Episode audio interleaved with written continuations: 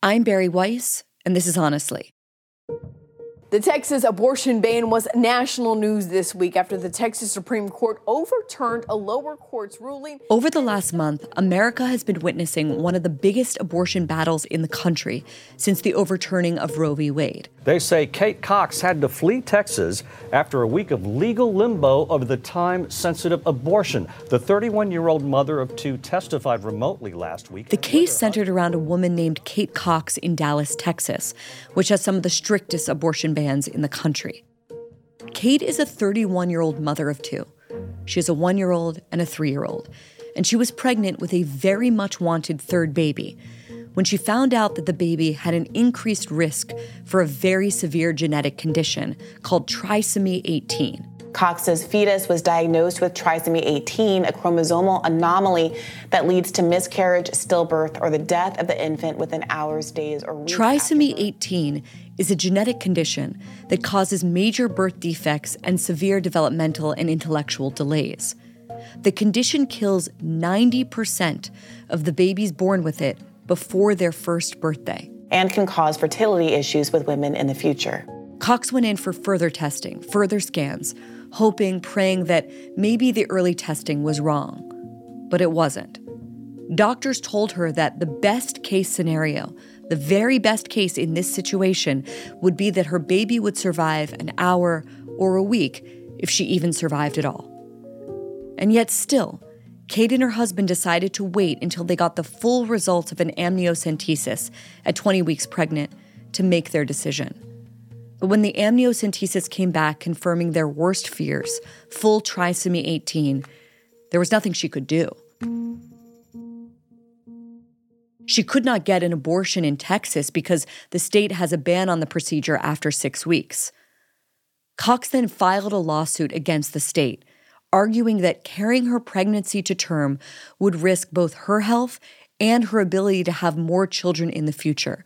And so she asked for a medical exception to the state's ban. Today we are seeking a temporary restraining order to allow Miz Cox to get the abortion that she needs now to end her suffering and protect her fertility.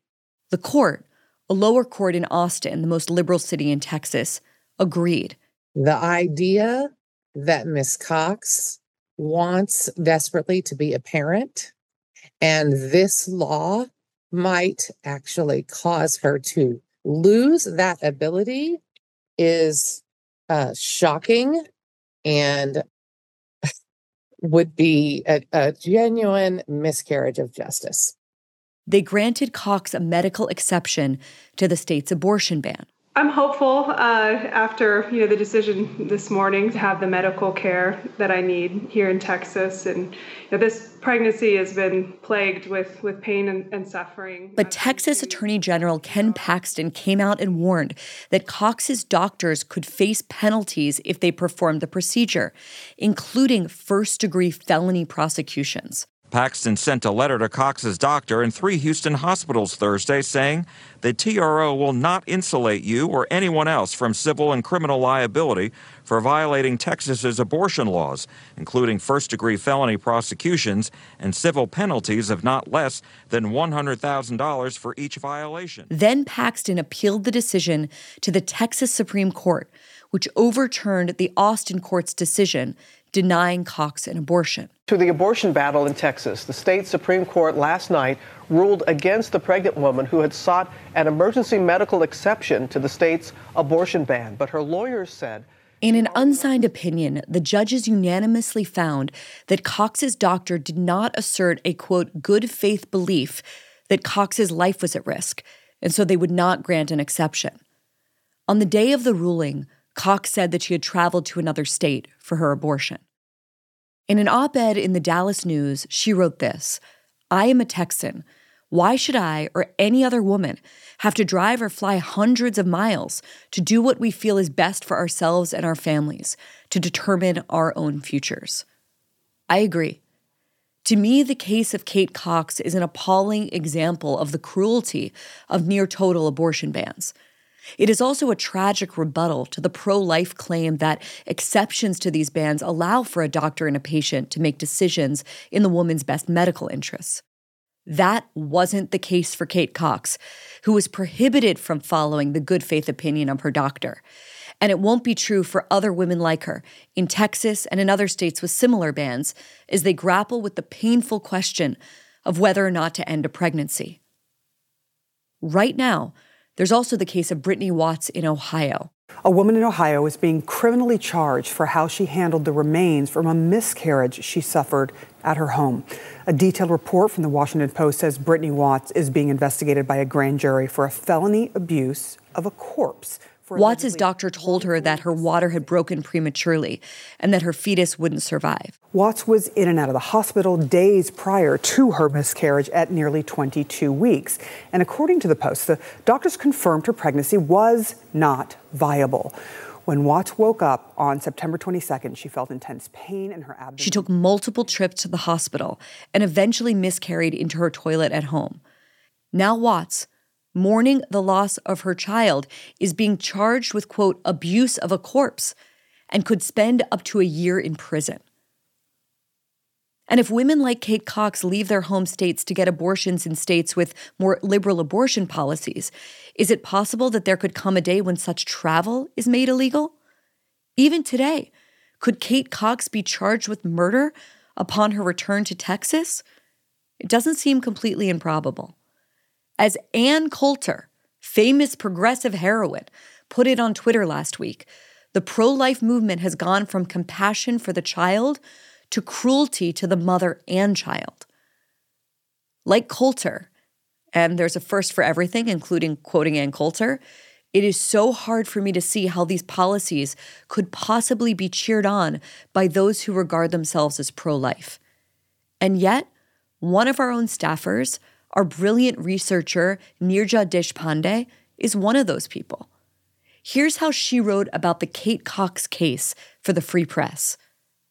No one can blame Cox, already a mother twice over, someone who knows what it is to birth and raise a child, for preferring the known of abortion to the unknown of what is likely to be a short and agonizing life for her baby.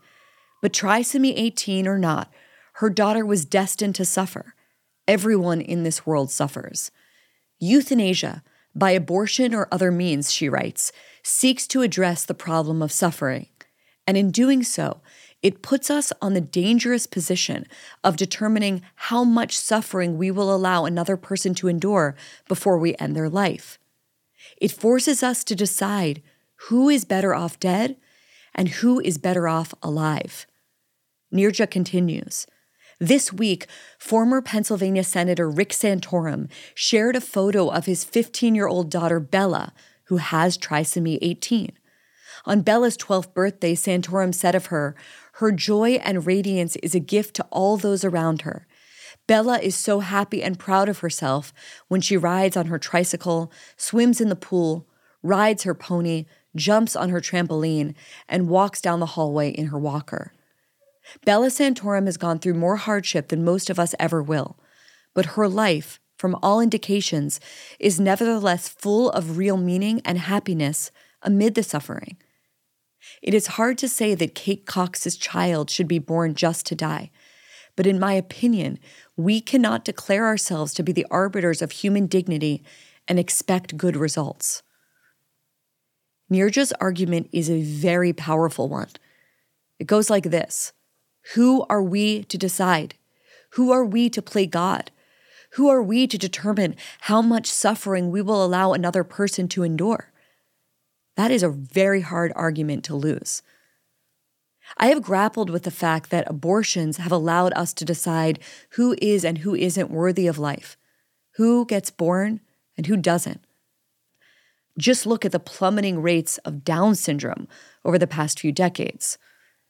But on the other hand, I think of Hadley Duvall. I was raped by my stepfather after years of sexual abuse. I was twelve. She's a young woman in Kentucky who was sexually abused and raped at the age of twelve by her stepfather. Anyone who believes there should be no exceptions for rape and incest could never understand what it's like to stand in my shoes. And in her state right now would not be allowed an abortion, since abortion is completely banned unless it risks the life of the mother, which, as we've seen in the case of Kate Cox, has an extremely wide and subjective interpretation. I don't want to live in a country in which Duvall would be forced to carry that pregnancy to term. Here's another thing I know. The pro-life versus pro-choice debate has flattened this most sensitive and morally complicated issue into a crude, simplified framework that serves no one, and certainly doesn't serve the truth. As Caitlin Flanagan wrote in a brilliant essay a few years ago for The Atlantic titled "The Dishonesty of the Abortion Debate," and I quote, "The loudest advocates on both sides are terrible representatives for their cause. The truth is that the best argument on each side is a damn good one. And until you acknowledge that fact, you aren't speaking or even thinking honestly about the issue. You certainly aren't going to convince anybody." Take, for example, the comparisons some within my camp, the pro-choice camp, have made between abortions and minor procedures, as if abortion is nothing more or less than a tonsillectomy. That is a lie. And it amounts to nothing more than propaganda, as anyone who has ever seen an ultrasound of their baby will tell you. "Shout your abortion" is a slogan that, in my view, has helped turn the pro-choice movement from a legitimate, life-saving feminist cause into a morally deaf one. I had an abortion last year. It was an incredibly positive experience for me. I mean, I don't know where I would be in my life right now if I hadn't had the abortions that I had, multiple abortions too, not to brag. This is why having an abortion was the right decision for me, and I'm damn proud of it. Thank you.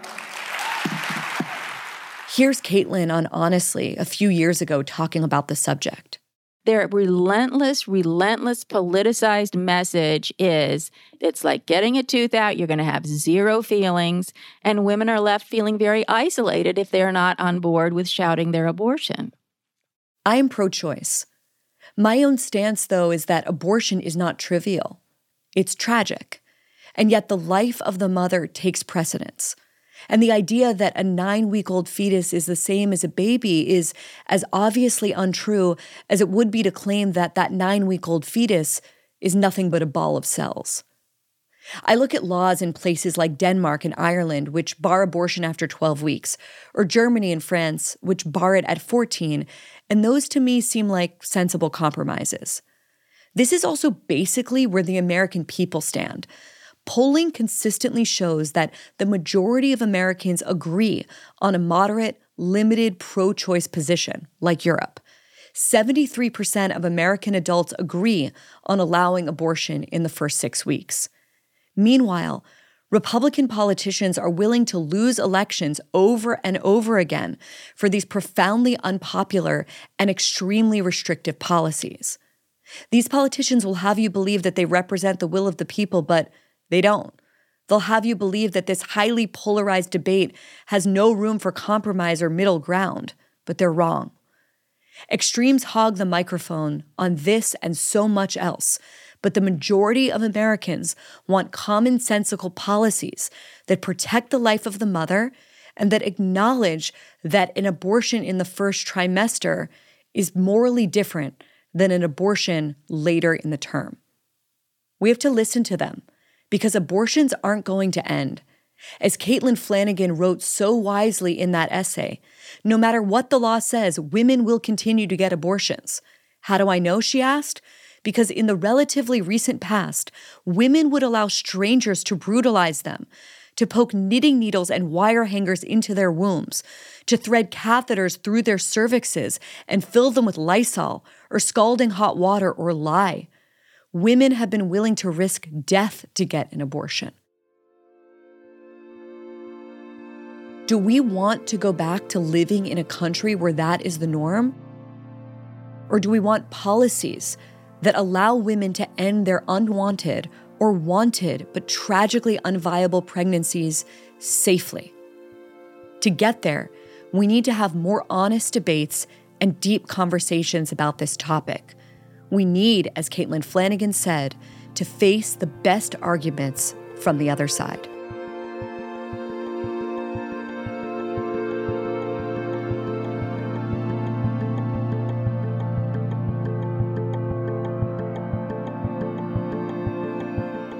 Thanks for listening. As I mentioned last week, we are experimenting with kind of op-ed style talks on Honestly. So if you like them, we want to hear from you. And if you don't, we want to hear from you too. Let us know by sending us an email to tips at the f p dot com. You can also tweet at us, Instagram at us, or send us a note by carrier pigeon. We love to read your messages, even the snarky ones. I know that abortion is a divisive issue, not just in the country, but in the world of the free press. We disagree internally, and among the five hundred fifty thousand subscribers, all of you fall on different points along the spectrum. That's a good thing. We are really, really proud of that diversity. So if my view today challenged you, that's all good. That's all part of what we're trying to do here. Share this episode with your friends and family and use it to have an honest conversation of your own. And if you want to support Honestly, become a subscriber today at The Free Press by going to the f p dot com. We'll see you next time.